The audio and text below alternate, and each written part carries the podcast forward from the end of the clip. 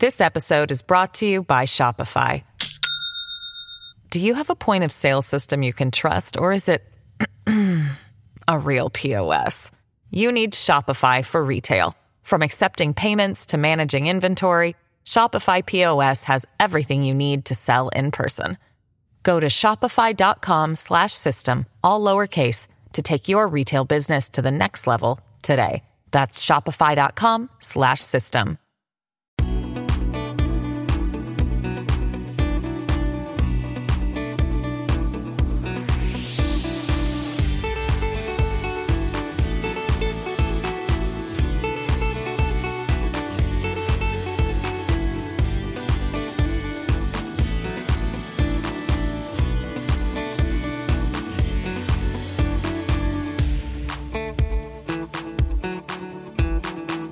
It is cooler around the province today, and some showers are in wildfire areas, but also some thunder showers this afternoon, especially in areas just east of Kamloops. We are also getting a better idea about some of the damage from the McDougall Creek wildfire in West Kelowna, which is now a complex fire, and some of the evacuation orders that have been lifted. Expect the number of partial and full losses to be less than 90, less than 70 in the city of West Kelowna, and less than 20 on WFN territory. I hope that provides the public with some of the scope and scale of what we're dealing with. That is Jason Brolund, West Van or West Kelowna's fire chief, explaining that uh, fewer than 90 buildings have been significantly damaged uh, homes, that is, about 190 buildings in total being significantly damaged or destroyed. We do have one victim, though, and it really doesn't matter what the numbers are if it happens to you.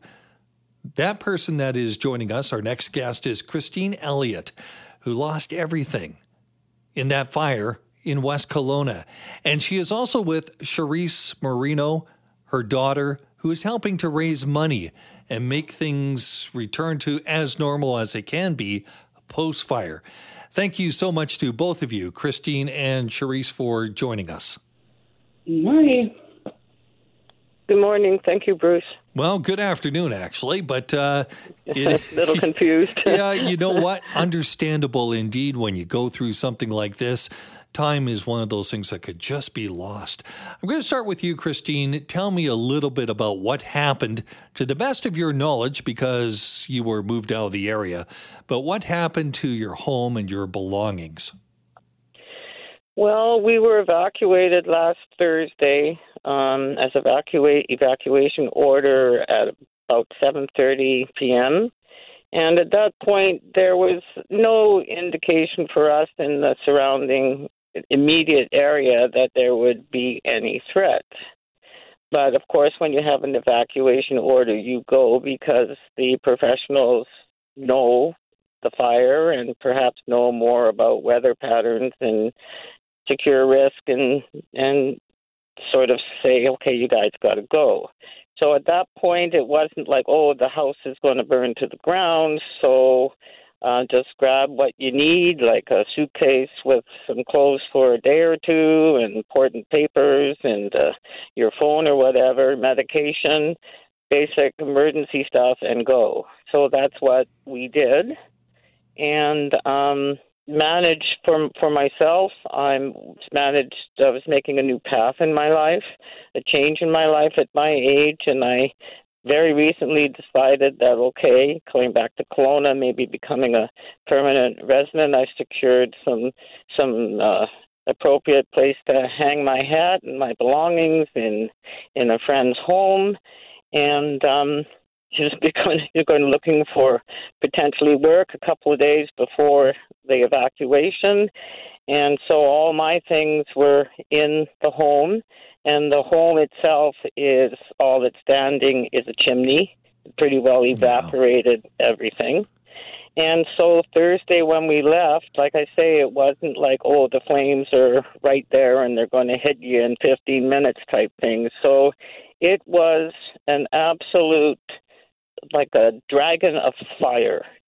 Basically, I think the wind probably changed direction later on in the evening the and the winds were 30, 40, 50 kilometers and gusting, and it was just like a dragon of fire came down from the skies and just torched along with the wind everything, and must have just come down and vaporized the entire home and actually four other homes alongside where we were.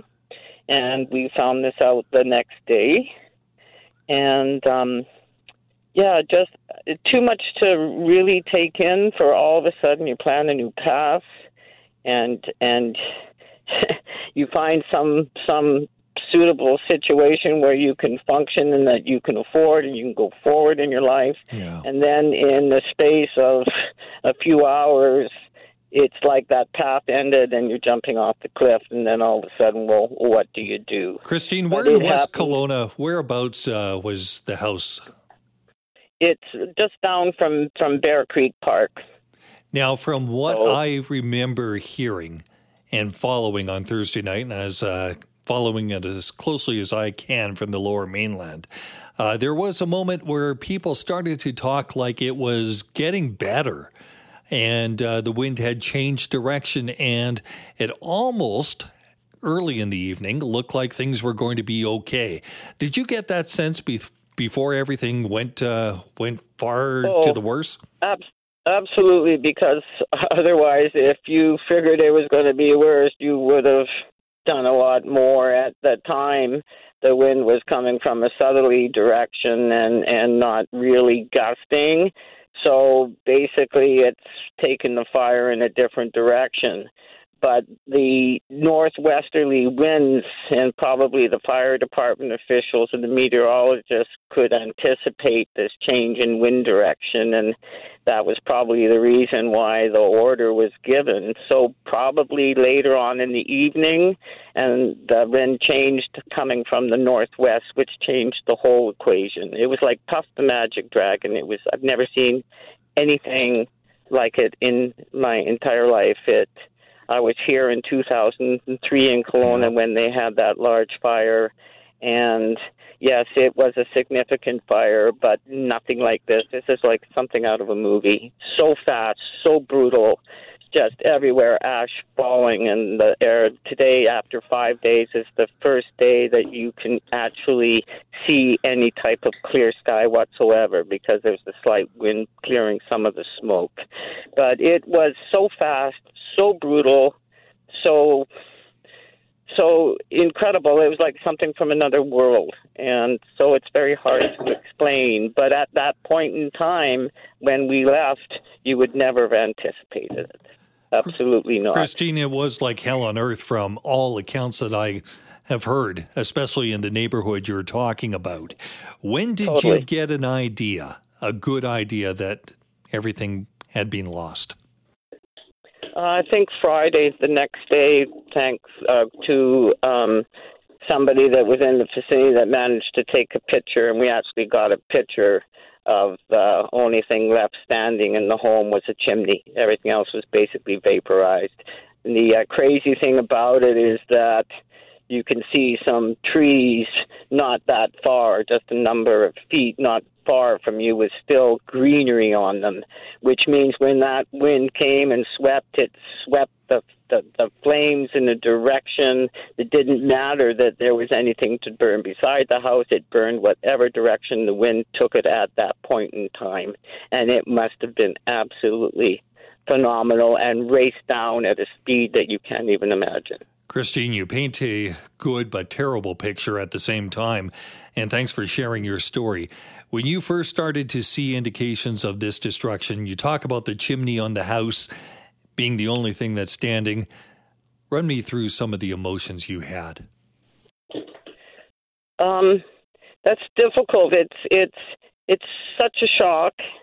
It's to try and process such trauma and to process such a loss in such a short period of time is uh, very difficult. It's not like making a decision you're going out for breakfast in the morning.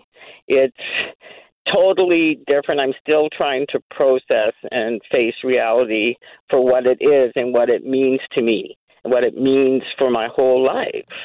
And it's it's devastating, but hard to process. That will take some time to go. Okay, well, what's next? Which part of this cliff that I've jumped off of am I going to land on? Will I land on a, a nice safe shelf somewhere and be rescued? Will I? You you don't know, so you're just slowly with time, time to process. Um, times where you think of all the things that you've lost you know, mem- memories, my mother's ashes, yeah. you know, all sorts of things.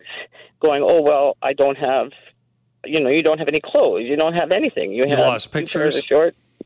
Oh, everything, absolutely everything. You know, we're talking like you're like you would go home and all the things you have in your home, the gun just disappeared. Every piece of clothing, every picture, every everything, and it's really hard to process that in a short period of time. It's it's a big it's not easy. Yeah, Christine, thanks for sharing that. Yeah. Stay with us. We were hearing the story from Christine Elliott, who lost everything in that fire in West Kelowna. And she shared some of the impacts with us, seeing the pictures of the house basically gone except for a chimney. Well, somebody that's coming to help out is Cherise Moreno, Christine's daughter, who has organized a GoFundMe campaign to support her mother. And that's great news. Both Christine and Cherise are with us. Thanks so much, both of you, for staying with us. Um, I want to bring in Cherise a little bit uh, just to talk about, first of all, Cherise, uh, what your impression was, what your feelings were when you first started to hear about the fire situation in Kelowna and then start to think about your mother in West Kelowna? Hi. Um, well, I like like my mom was saying, we were there at the original fire in 2003. So uh, you know, I never thought any fire could really compare. Um, so when I heard that the fire was behind their house, I thought, you know, there's no way. It's far enough away. It's it's not coming. Um, of course, I'm in Edmonton, so it's phone calls and texts. Um, and then uh, when she told me she was evacuated, um, you know, I'm like, oh, go crap, maybe it's starting to get serious. I'm I'm logging on to Castanet, refreshing, you know, TikTok, anything that I can really do to try and find uh, out information about what's going on over there. Um, I had a, I had booked I booked a flight for for Saturday, um, and then Saturday morning was watching the flights just cancel one after another, canceled, canceled, canceled. Um, you know, they closed down the airspace. It's it's getting worse. The fires jump jumped the lake. You know, there there was talks that it might even close down the road north out of Kelowna. So I'm sitting here being like, you know what? I'm the house is gone, trying to process that from out here and I've already said, you know what, she's she's gonna come here, she'll she'll come live with us. Um, we're gonna try and rebuild and, and go from there. And uh I, I heard, I understood her situation, and and uh, you know, I knew what exactly she had lost. I, I, yeah. I can wrap my head around that because it's part of your life me, too. Me growing up, exactly. That was everything that I grew up with. You know, beds, couches, end tables, bedding, blankets, pictures that were on my wall growing up. Like it's, it's all gone. Cherise, I know that a lot of that can never be replaced. The memories, the photographs, uh, you know, so many items that are held important to a family. But at least there is something that can be done. You have set up a GoFundMe page. Tell me a little bit about that. Okay, I think Cherise uh, just dropped off. Christine, I'm going to go back to you, and thanks. Uh, you're still on the line. We did uh, yes. lose your daughter. A GoFundMe page has been set up tell me the most you know about that, uh, what your daughter has done with that. Well, I guess that was a great initiative on her part because, like I say, I'm I'm not young. I'm 70 years old, so it's not like you're 24 years old and you can get things going in your life for the next 20 odd years. Not going to happen. I'm on just regular, you know, uh, pension and CPP. Don't have assets, not money in the bank what do you do when you lose everything? But I was in could have I secured accommodation with my friends that was affordable and doable at least for a temporary time. I could try and find a job for three days a week to supplement my income so and I the could good live news like here normal. Is uh, Christine? We do have Cherise back. Bad news is only about oh. ten seconds left. But Cherise, oh, okay. Uh, so the go Go yeah. ahead. The address for the GoFundMe page is, or the uh, how people can find it. Um, I can share the link. It's kind of just all over social media. Um, I don't know exactly the link to it, but it's, we will uh, track it down and yeah, share it at three CKNW on X, the former Twitter, and make sure that uh, we've got it out there. So we will share it through X. Thank you both, Christine Elliott Thank and you. Cherise Moreno, for telling your story. This episode is brought to you by Shopify. Do you have a point of sale system you can trust, or is it a real POS? You need Shopify for retail. From accepting payments to managing inventory, Shopify POS has everything you need to sell in person. Go to shopify.com slash system, all lowercase, to take your retail business to the next level today. That's shopify.com slash system.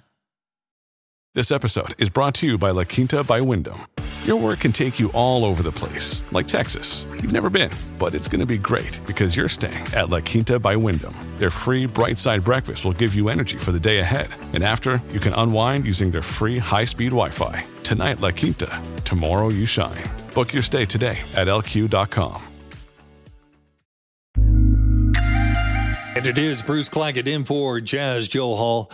And our premier, along with two of his cabinet ministers, David Eby took uh, Bruce Ralston, the forest minister, and emergency minister, emergency management minister Bowinn Ma on a field trip to some of the forest fire devastation areas to earlier today, getting a firsthand look in some of the context behind the stories that we've been hearing about with a fire that ravaged many areas like Ground Zero, West Kelowna on Thursday night, and continued to be a problem right through the weekend. Things today are a little bit better in some of the areas, especially around West Kelowna. And that allows some of the evacuees to get a handle on just how bad the damage is and which homes or buildings in the areas have been badly damaged or even destroyed. Earlier today, Jason Brolund, the fire chief in West Kelowna, had a chance to update us a little bit. I mentioned that I felt as though our evacuation uh, was orderly, but that I desperately hoped that everyone made it out. And today, to the best of our knowledge, using the best techniques that we have at our disposal, um, I can share that news today. Okay, and Premier David Eby is expected to provide a bit of an update to reporters this hour. It's unknown if that's going to happen or not because schedules always change, especially when there are flight plans involved, and he is taking a helicopter tour of the area. But with all these updates comes a language of its own, and some of these wildfire terms uh, are a little bit difficult for the average Canadian to really understand. And understanding some of the challenge here is UBC's Department of Forests and Conservation Sciences, and people like our next guest, who is Dr. Kelsey Copes Gerbitz, a postdoctoral research fellow at the University of British Columbia. She joins us now. Thanks so much for being with us. Thanks for having me. You know, it is almost a language of its own. I've been covering forest fires for three decades now as a journalist, and I don't know all the terms. Uh, when did your department kind of figure this as being a bit of a challenge? Yeah, that's a great question, and certainly I think something that we can all relate to. Um, you know, it's with any type of emergency or disaster, there's always language that gets used by officials that's really important part of the way that they communicate. Um, but our group took a particular interest in helping the public understand um, some of those terms a little bit better, because it's it's really important that the public understand, you know, what the officials are talking about too. I think so, and especially when it comes to a developing fire and for people to know what sort of actions to take. So maybe that's a good place to start. Why don't we talk about uh, some of the evacuation orders, alerts, and some of the dangers around there? What are terms that we really should know? Yeah, definitely. So, evacuation alert and order are two different things. Uh, an evacuation alert is really to warn you to get prepared get your to go bags ready, uh, get uh, copies of any important documents, Um, maybe pack your car with essentials for yourself and your family should you have to leave at a moment's notice. An evacuation order is a notice, an official notice um, to actually leave your home or leave the area that you're in. And so those are slightly different. An alert is about being prepared, and an order is it's time to go. Yeah, the order is get out. The alert, uh, I guess, is be prepared to get out. Mm-hmm. And and noting that though that you know it's really important to be prepared long before an evacuation alert is ever issued.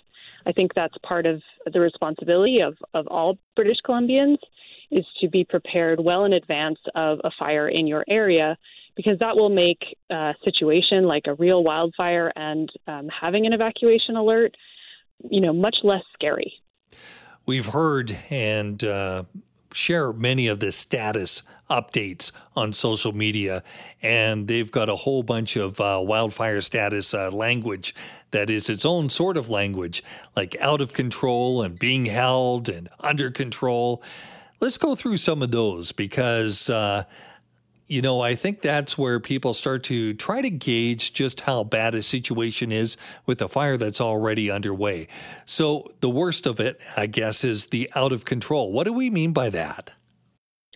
Yeah, so an out of control wildfire um, is one that is either very new um, and they haven't put suppression resources on it, for example, or a fire that is not responding to uh, current fire suppression efforts. So the status of a, a wildfire can certainly change, but out of control is often um, the very first um, status that a wildfire will receive. And if it is very difficult to control or um, needs more resources, then it will continue to be called out of control. Then, if you want to de escalate concern, I guess there are two other terms, and there must be a difference in priority behind the term one being held and the term two, under control. Those ones are the ones that get me. What is the difference between the two of those? Yeah, so being held is um, certainly a measure of kind of saying, okay, we've established these pre identified boundaries beyond which this fire probably won't burn. So that doesn't necessarily mean that the fire isn't going to spread anymore. It's just that it's not going to spread beyond those predetermined boundaries, and those boundaries are predetermined based on, uh, you know, potential risks, uh, changes in risk to values or property, things like that. So we're holding it in kind of imagine a, a line on a map. We're holding it in this specific area. If we move to um, the the next one down that you mentioned, under control, that really means it's not going to spread any further. There's going to be no further growth. We are confident in, in um, it not being spread, and the suppression efforts have been successful. By the way, I think by the time we get to the next one, extinguished or out, it is hardly ever a news story, and you don't hear that one all that much. No, you certainly don't. Um, and I think it's it's really interesting if you know there's always so many fires that are, are dominating our attention that are wildfires of note or those that are out of control. But um, what's really um, impressive and, and a testament to the hard work that firefighters do is all of those fires that have already been put out. We're talking with Dr. Kelsey Copes Gerbitz, a postdoctoral research fellow at UBC, working with the Department of Forest and Conservation Sciences there. And Kelsey, if I was to take a look at the language on the whole, do you think we're doing an okay job in communication, or do you see any sort of terminology that needs to be adjusted so we have a better understanding when we communicate? I think it's you know it's really a um, it's such a complex wildfire itself is such a complex topic, and I think most of us get exposed to thinking about wildfire uh, when it's a wildfire season, when we're seeing fires in the news or fires being suppressed. But there's a whole set of language that also comes around um, managing wildfires, trying to prevent them ahead of time, trying to be prepared for them. Um, and so those are some of the areas that maybe we don't hear the language um, often enough. And so things like prevention are really those measures that we take to limit um, any more fire starts. So you might see things like um, backcountry bans so that we don't start more fires accidentally. Um, you might see things like um, fuels treatments, which is altering um, forest fuels, reducing uh, the load of fuel so that fires are less likely to burn in extreme cases. Um, on the other hand, preparedness is also a really important part of this. And preparedness is what you as an individual can do. Like I mentioned, having that to go bag, having an evacuation plan for your family. At the community level, it's about what is your community wildfire um, management plan? Where might you be doing those fuels treatments? Where might you be establishing safe evacuation areas? Um, so those prevention and preparedness pieces are also a really important part of this conversation. Our guest has been and continues to be Dr. Kelsey Copes Gerbitz, a postdoctoral research fellow at the University of British Columbia, working with those in the Department of Forest and Conservation Sciences. We've been talking about some of the language that is used when we start to hold news conferences or else send out social media advisories uh, for people that may be the subject of alerts or evacuations. Kelsey, thanks so much for being with us still. We heard from the Premier, by the way. One of the terms that we heard a little bit last week is this idea of a crown fire. Very few people understand exactly what that means, but what are we talking about there? Yeah, so a crown fire is a term that's used to describe where the fire is actually burning. Um, if you think about a forest, you have the crowns at the very tops of the trees.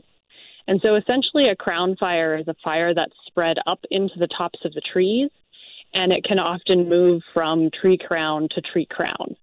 That contrasts um, a fire that is considered a surface fire. So a surface fire would be a fire that's moving closer to the ground and has not necessarily moved up into the tree crowns. So we use those two terms to describe kind of where the fire is actually occurring within the forest structure. Um, but we can also kind of associate um, the severity of that fire with those terms. So severity is a measure of um, the above ground biomass loss. So how how much is actually being burned. So a surface fire is going to be less likely to um, maybe kill old, big old trees, and it'll you know stay in the in the shrubby layer, in the ground layer, the surface layer. Absolutely. A crown fire. Yeah, crown fire is often um, moving much faster and um, killing more, many more trees in the process. And that's the reason why we're so concerned when we hear that term, even if we mm-hmm. didn't understand it. After this summer, which has been a brutal summer in the forests uh, in our province, I would imagine that there is area for even more research. If you were to take a look at one area quickly where you think that we've got to do a little bit more research, what would that one area be? That's a really great question. And I think um, we're really coming to understand how complex these wildfire situations are and the really unique ways that different communities experience wildfires um, and interact with them. And so I think a, a really kind of important and promising area of research is understanding the, the wide diversity of communities that exist across BC, what they think needs to be done about wildfire, and how different levels of government, um, from you know municipal or First Nation government um, to provincial government and regional, how different sectors can support communities to be more resilient to wildfires before they ever even start. Well, thank you so much for your research efforts and best of luck. Uh, you know, for the coming year as uh, you look at uh, having more grad students, I guess, around. Kelsey, thank you. Thanks so much for having me. First Claggett in for Jas Johal. Some breaking news coming out of a news availability by Premier David Eby in West Kelowna, where he was joined by Emergency Management Minister Bowinn Ma and Forest Minister Bruce Ralston. That news is as of midnight tonight, BC will start to lift the travel orders put in place over the weekend because of the wildfire situation, except for one area. That one area is West Kelowna. Last hour, if you were listening, you would have heard the story of Christine Elliott. We had a chance to talk with her about her story. She is a senior and she lost everything when her house went up in flames late Thursday night or early Friday morning in West Kelowna. And her daughter has set up a GoFundMe page. We have posted the link for that GoFundMe page along with the interview itself. That's at, at CKNW on X, the former Twitter, or you can go to my own X account, the former Twitter, and I'm at Bruce on air. That's at Bruce on air. And it's a chance to maybe kick in a little bit of support for one person, a senior who has lost everything due to the wildfire situation. So it is ongoing, and we're getting more tales of those. And I expect even more stories to come up during the days ahead.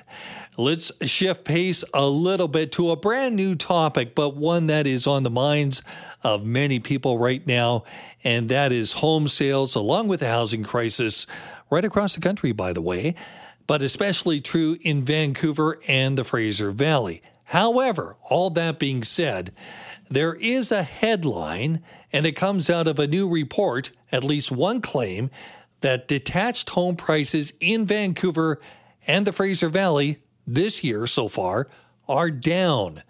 And according to this, a report by Remax, which tracked the average price and sales activity for 82 districts within Toronto, and also the Real Estate Board of Greater Vancouver and the Fraser Valley Real Estate Board, it found that about 93% of detached homes in Toronto and the Vancouver area posted a decline in value compared to the same period back in 2022.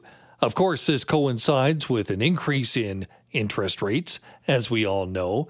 But is this decline here to stay, or is it in fact real? Well, somebody that I think always has a really good handle on this on the front lines is realtor and founder of the Saretsky Group, Steve Saretsky. Steve, thanks so much for being with us. Yeah, no worries. Thanks for having me on. So we're seeing this one report, and I've heard anecdotally in some areas of a dip in prices. What are you seeing? Um, well, yeah, I mean, I think it's interesting that report. I mean, it depends on sort of all these metrics that you're looking at, but to sort of simplify things, uh, you know, the detached housing market peaked February, March of last year in 2022. You know, went through a decent sized correction, anywhere from 10 to 20 percent, depending on your sort of uh, sub market there in the lower mainland. And really, since basically the calendar turned over, um, prices have gotten, you know, they've gone back up very, very close to the recent peaks of last year. I'd say that, uh, you know, we're starting to roll back over again ever so slightly. Uh, but I would say actually on the year, year to date, uh, you know, detached and, and house prices are actually up on the year, which is uh, incredibly surprising given where mortgage rates are at. Yeah, and that's what surprised me when I saw the story about this Remax uh, report. I thought, uh, really? Um, year to year, it, always depends, as you say, on what numbers you look at. And I imagine you probably can find a dip in there somewhere. And that dip probably coincides with one of the interest rate um, uh, announcements, I guess. But uh, where are we now heading into the fall, do you think? Yeah, so I mean, let's like we can unpack that a little bit further, which is essentially, uh, you know, the market came off again towards sort of the summer into the fall of last year as the Bank of Canada was aggressively raising rates, you know, 100 basis points at a time, really shocking the market, uh, and so that we saw prices coming off. And this year, um, despite mortgage rates actually being higher than, than they were last year when prices were dropping, are actually up. And the reason that they're up is is honestly, I think it's solely an inventory story. So if you look at the number of homes that are currently available for sale on the MLS, you're currently sitting at a 20-year low in Greater Vancouver. Uh, and so it's just really hard to get price declines when sellers have no competition to reduce their prices. You still have enough people out there buying. So now what I think what's happening is again, as mortgage rates start to creep back up, as inflation concerns are still elevated, um, demand is weak. Like the, I, I would not say it's a strong market, but you just have new listings basically haven't been coming to market, and so uh, I think what we're seeing right now is very few listings, very few sales, not a lot of activity, but price is holding given where inventories are at 20-year lows. I think that as we head into the fall, we'll get a we'll get a bunch more listings coming on in September, October, which is a seasonal thing. And I do think that uh, that has a a decent probability of putting some downwards pressure on prices. Given that mortgage rates today, I mean, most people are going and taking out three-year fixed mortgages. You're looking at about 6.2, 6.3 percent. Yeah, in fact, um, we're hearing more stories of that, and there is. Uh, well, still a lot of people on the sidelines taking a look and trying to figure it out and trying to make sense of it all. But for you, as somebody that uh, is plugged into the front line, hear stories from people jumping into the market or switching from one place to another, are you coming across more nervous Nellies or confident Charlies? What do you think? No, I think definitely think people are nervous out there. I think the people that are transacting in this market right now are people that they basically they have to move, which is you know they're a young family that you know had another child and, and they need more space. They need that third bedroom. Um, you know, where we're seeing like very little demand is obviously the investor side. Uh, you know, that that that segment's completely gone. Um, but it's just the people that have to move, right? You know, life happens, divorces happens, job job changes, uh, estate sales. So those transactions are happening. It's sort of the peripheral side of things, or maybe it's a first time home buyer that spent the last seven years building up the down payment and, you know, they're, they're tired of renting. And so those people are transacting. But, uh, all in all, I think there's, uh, there's a lot of reasons to be nervous, which is, you know, the highest mortgage rates in 20 years, uh, and prices that really haven't adjusted to reflect that.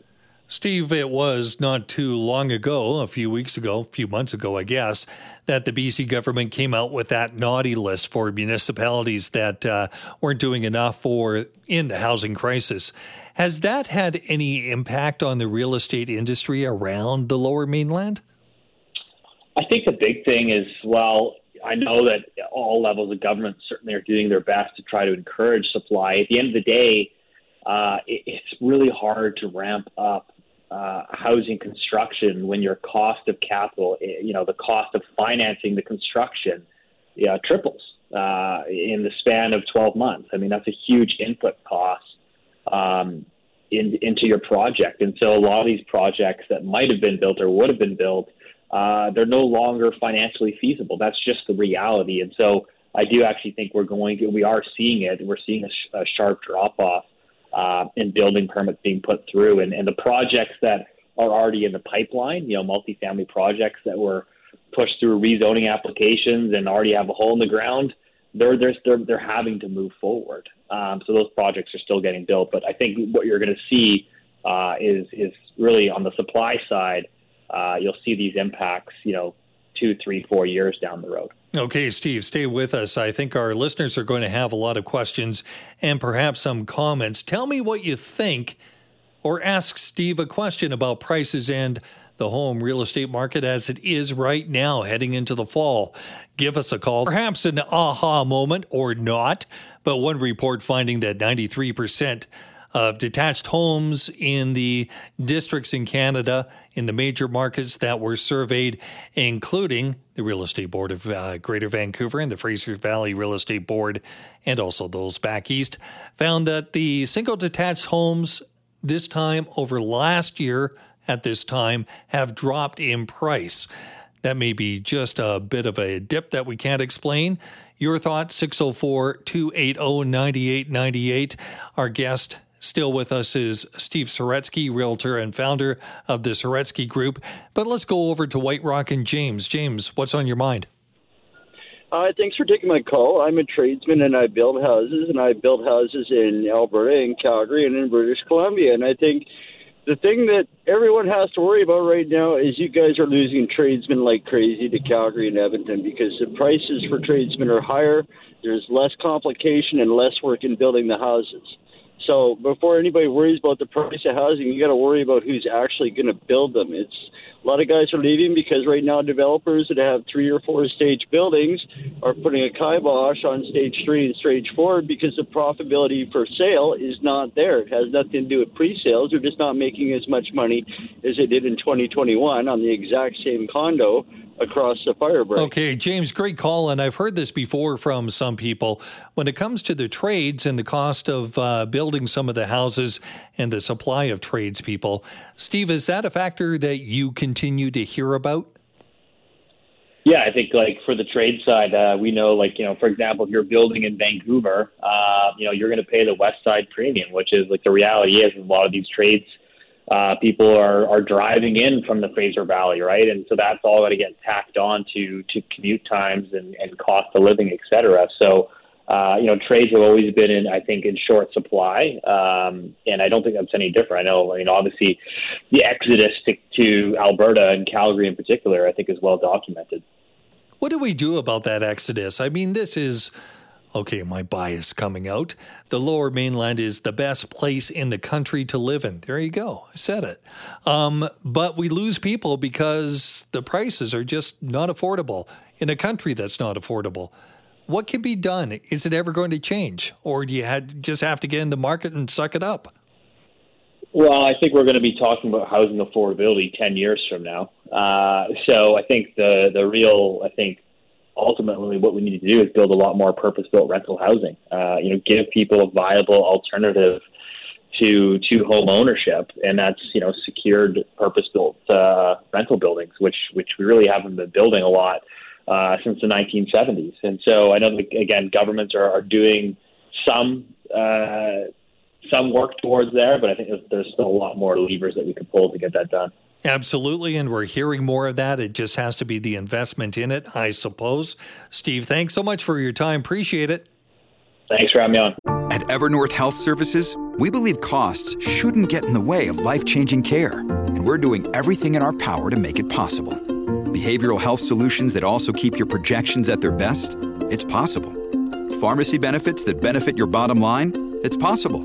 Complex specialty care that cares about your ROI? It's possible because we're already doing it. All while saving businesses billions. That's Wonder made possible. Learn more at evernorth.com/wonder. Hey, thanks for being with us this afternoon. Bruce Claggett in for Jas Johal. So, David Eby, along with two of his cabinet ministers, had that field trip to the Okanagan and some other areas devastated by the wildfires. And here are some news that came out this afternoon on behalf of one of those ministers, Emergency Management Minister Bowinn Ma. And I quote, she said, The emergency order we put in place on Saturday has had the effect we required, and thousands of hotel rooms were made available for people forced from their homes, as well as the many firefighters and emergency crews who are protecting us during the worst wildfire season in our history. Working with local governments and First Nations, we will continue to place people in the accommodations that are now available. And Minister Bowinn Ma goes on to say that because of this, we are lifting the travel restrictions for the purpose of staying in temporary accommodation for most of the southern interior, with the exception of West Kelowna. That order, by the way, will be lifted for areas including Kelowna itself, Kamloops, Oliver, Osoyoos, Penticton, and Vernon, and that starts tonight at midnight. So it's trying to get back to normal, but where normal is not where we're seeing anything close to normal because there's still widespread destruction is in West Kelowna, ground zero. And many of us know this for the wine country there. And I'm just pulling up the website from one of the wineries, Niche Wine Company. And on their website, the landing page, it says, closed due to wildfire. We are closed until further notice. The McDougall Creek wildfire, which is now a complex wildfire, they changed the name. It's currently raging in our beautiful backyard, and this means we are unable to host you at the farm or ship wine ordered online right now. It's one of the impacts, and it is a big impact for an entire sector that we're somewhat familiar with. Let's bring in Joanna Schlosser as our guest the co founder and CEO of Niche Wine. Thanks so much, Joanna, for joining us. Thanks for having me. Now, I understand you live in the area, and I don't even want to get into the business side. Are you okay, or did you lose your home? So, we are okay. We're safe. Uh, we were evacuated from the winery uh, at 5 p.m. on Thursday, and we were evacuated from our home in Wilden across the lake uh, at 10 p.m. on Thursday night. So within five hours, we experienced two different very different evacuations. Um, and currently, we are fortunate enough to be staying with the good people at Quails Gate Winery.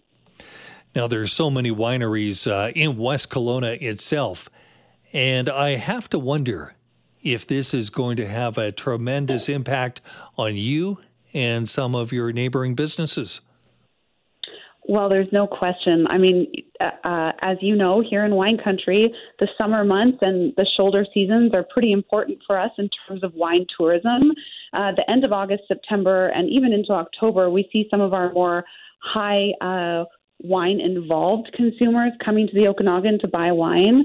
Um, it's also a great uh, time to be selling wine online, as there's usually a lot of new wine releases that happened around this time. Uh, and so not being able to uh, host people here certainly puts us at a disadvantage. Um, I think a big thing that uh, we haven't really heard a lot of talk about yet is also that um, harvest is at our back door. You know, it's like almost September. Uh, people who are doing sparkling have fruit coming in already, and farming doesn't take a vacation. So we're talking about having to figure out the agriculture side uh, throughout this crisis, and it's complex. And there's so much to talk about when it comes to the harvest, not only the harvest itself, the impact on grapes, but also on some of the labor that may be a little reluctant if you're bringing in others. I don't know. We'll talk about that after the break, but I want to first ask you a little bit more about that uh, that business of visits that happened in August that you mentioned. How important is that to the wine in- industry? Because I almost think that it's just um, kind of like a hello, here we are and the real business is what you see in the shops and uh, online. But that may not be the case. What is kind of like these? What happens in the sector? Yeah, I mean, I think every winery has their own unique mix of how they do their sales. You know, we sell wine in restaurants, we sell them in liquor stores, we sell them online, and we sell uh, on site here, you know, at the different wineries. Uh, so every winery will have their own unique mix of how they want to do that. But I think the reality is is that being able to sell direct to consumer on site at the property where you make the wine is really the most ideal way to do that. Um, especially for the customer, like being able to be where wine is about place so being able to be where the wine is made in the vineyard, it helps to create an emotional connection. You know, we have people all the time talk about, you know, they were here for an engagement, they were here for an anniversary, they were here for a special 40th birthday, and those kind of connections are really almost impossible to make virtually. Yeah, and understandably, you can't have the winery open right now. But at right. Niche Wine Company, uh, how close were the flames to the winery itself? Uh, great question. So, uh, Niche is located at the base of the McDougall Rim Trail. And so we were kind of directly in the line of fire. We were the first to be uh, put on evacuation alert and the first to be evacuated. So, Thursday at 5. Um, from we, we don't have confirmation, but from what we can see through security cameras and uh, of you know that kind of intel is that our the the flames came right to the fence line. They burnt the fence. That our equipment shed is gone, our tractor is gone, but the winery building is still standing and the vineyard is still green. Wow. So, uh, in terms of like you know, small miracles. We are definitely uh, feeling pretty lucky that um, there's still something standing, uh, but really fire on all sides. Joanna, I know you talk with uh, other wineries in the area. Of course, you're all part of the same industry. Uh, mm-hmm. Have you heard of any other losses uh, like you've suffered, even if it's minor, from other wineries? Uh, so, in terms of actual equipment or building damage, uh, not in West Kelowna. But, you know, we're a community of uh, lots of different team members. And so, um, you know, we have wineries big and small through the West Side Wine Trail. And so that means a lot of people. And so there have been homes lost, there have been um, you know, rental apartments lost. There, you know, there, there's a, it's a, it's going to be a long road to recovery. Much like the Lower Mainland, the skies did clear up a little bit around the Kelowna area and over in West Kelowna. That gave an opportunity for many people to get a better assessment of some of the damage to structures in the area from the fires that started really getting very bad on Thursday night and continue to be a problem all the way through the weekend. Not that they're not a problem right now. West Kelowna, of course, is still under that evacuation order for many areas, and uh, it is not an area you're able to go to even after tonight when they start lifting some of the travel restrictions for the rest of the province. Yeah, West Kelowna is still going to be under a travel restriction. We have been talking with Joanna Schlosser, co founder and CEO of Niche Wine Company in West Kelowna. She shared with us just before the break the fact that the flames came right up to a fence and that uh, she did lose a tractor and uh, a shed, I think. Is that right, Joanna? That's right. We lost an equipment shed, yes. Yeah, so there was some damage. But of course, we're looking into the future at this point and it being late August. Uh, we're getting ready almost for harvest. Uh, this is a time of the year, if I think right, uh, where you're starting to see the grapes become really visible and notable, and uh, you start to think about harvest. What are the challenges now for you and for those in West Kelowna? Uh, yeah, I think there's a few things. Obviously, people. We want our people to feel safe, and we want them to feel safe like they have a place to live and also feel safe in their work environment. Um, so, managing air quality and starting to think about those kinds of things. Uh, West Kelowna also has a pretty big water issue at the moment. So, understanding what that looks like in terms of uh, safety for people, that's that's first and foremost. Um, second, I think uh, just managing, you know, we, we grow uh, grapes here on the estate, but we also bring grapes from other places. So when I think about, you know, we have grapes that are coming from Kamloops that are supposed to be here in less than 10 days, but with highway closures and the need to keep the roads clear for frontline workers, it's really going to be a balancing act of figuring out how, how to make this happen in a, in a seamless way. Let's talk about the wine itself. I mean, everybody is wanting the best wine possible. And that comes down to so many different things, not the least of which is the weather in any one year. This has mm-hmm. been a mm-hmm. drought year and now a forest fire year. And you've got the smoke. What's going to happen to the wine for 2023? That's a really interesting question. You know, in in the Okanagan over the last three years, we've had a heat dome, we've had multiple uh, or two different cold winter events. Um, so we've faced challenges, and over the last 20 years, you know, this isn't the first fire we've seen in the Okanagan. So I think, you know, our industry as a whole has become really good at being resilient and creative and innovative and finding different ways to make the best possible quality wine with every vintage. And let's uh, also remember uh, agriculture is the root of wine. We're farmers. And if there's a problem to solve, there's no one I'd rather have on the case than a farmer. Oh, absolutely. And I would imagine you've already had backup plans for a lack of water. Absolutely. I feel like most farms do. You know, you kind of need to have uh, multiple irons in the fire, as it were, uh, to make sure that you you have kind of those contingency plans. So, and then I feel like, you know, as an example with niche, uh, there's certain things that are going to be out of our control for the next couple of weeks, and our whole community has really rallied around us to make sure uh, that we're sharing resources and keeping each other in care. So, um, in a tough situation, our community comes through again and again. Remind me, because I think that I remember some years ago with uh, one of the fires in the area, that there was a winery, at least one winery, that started to build the smoke into their marketing campaign. And it wasn't that the wine was ruined, it was very different tasting. Yeah, so I, am not sure which one you're referring to, but I did live here uh, during the 2003 fires when St. Hubertus was so devastatingly affected. Uh, I remember the shirts they had with the image and the caption read, and you thought you were having a bad day, uh, and it just showed their entire vineyard on fire.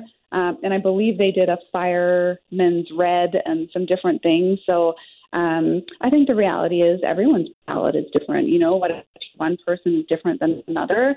Uh, and smoke uh, or smokiness or tobacco, for example, is yeah. certainly a flavor profile we see when uh, wines are oaked and aged in a certain way.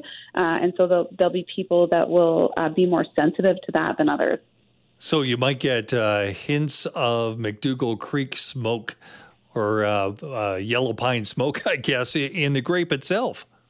Yeah, I mean, I guess you could say you might, but I I do feel like it's really too early to tell. A, a lot of the issue with viticulture is like every stage is different. So when you think about when the grape flowers, when when the fruit forms, when veraison happens, and that means that the grape changes from from green into red.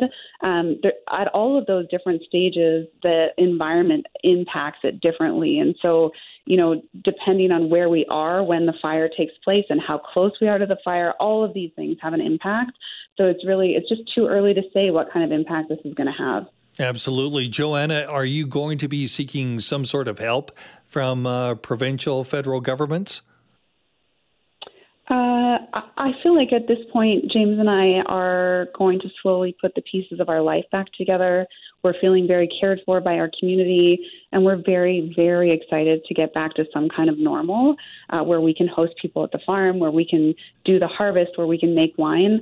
Um, so I think there's a lot of different ways that if there's people looking out there to support, uh, buy BC, buy BC wine, buy BC products, shop local, shop small. Um, I think that's a really excellent way to support. And also mark your calendar for 2024 and come see us. Well, ordinarily, are you open in the fall and going into the winter, or is it just summer? Uh, we're typically open into the fall, and then we usually open in the winter for some holiday excitement, and then we'll be open even at Valentine's Day. We do the West Side Wine Trail does an event where you can tour all the different wineries and you know have wine and eat chocolate. Um, so I think there's lots of opportunities throughout the winter to engage with the West Side Wine Trail and BC wine in general. Um, so I would say keep your eyes open for uh, what keep keep follow along with the recovery effort and uh, please come and see us when it makes sense and find ways to plug in. Joanna, thanks so much for sharing your story and your situation there. And we wish you all the best coming up to harvest and the months ahead. Thank you so much.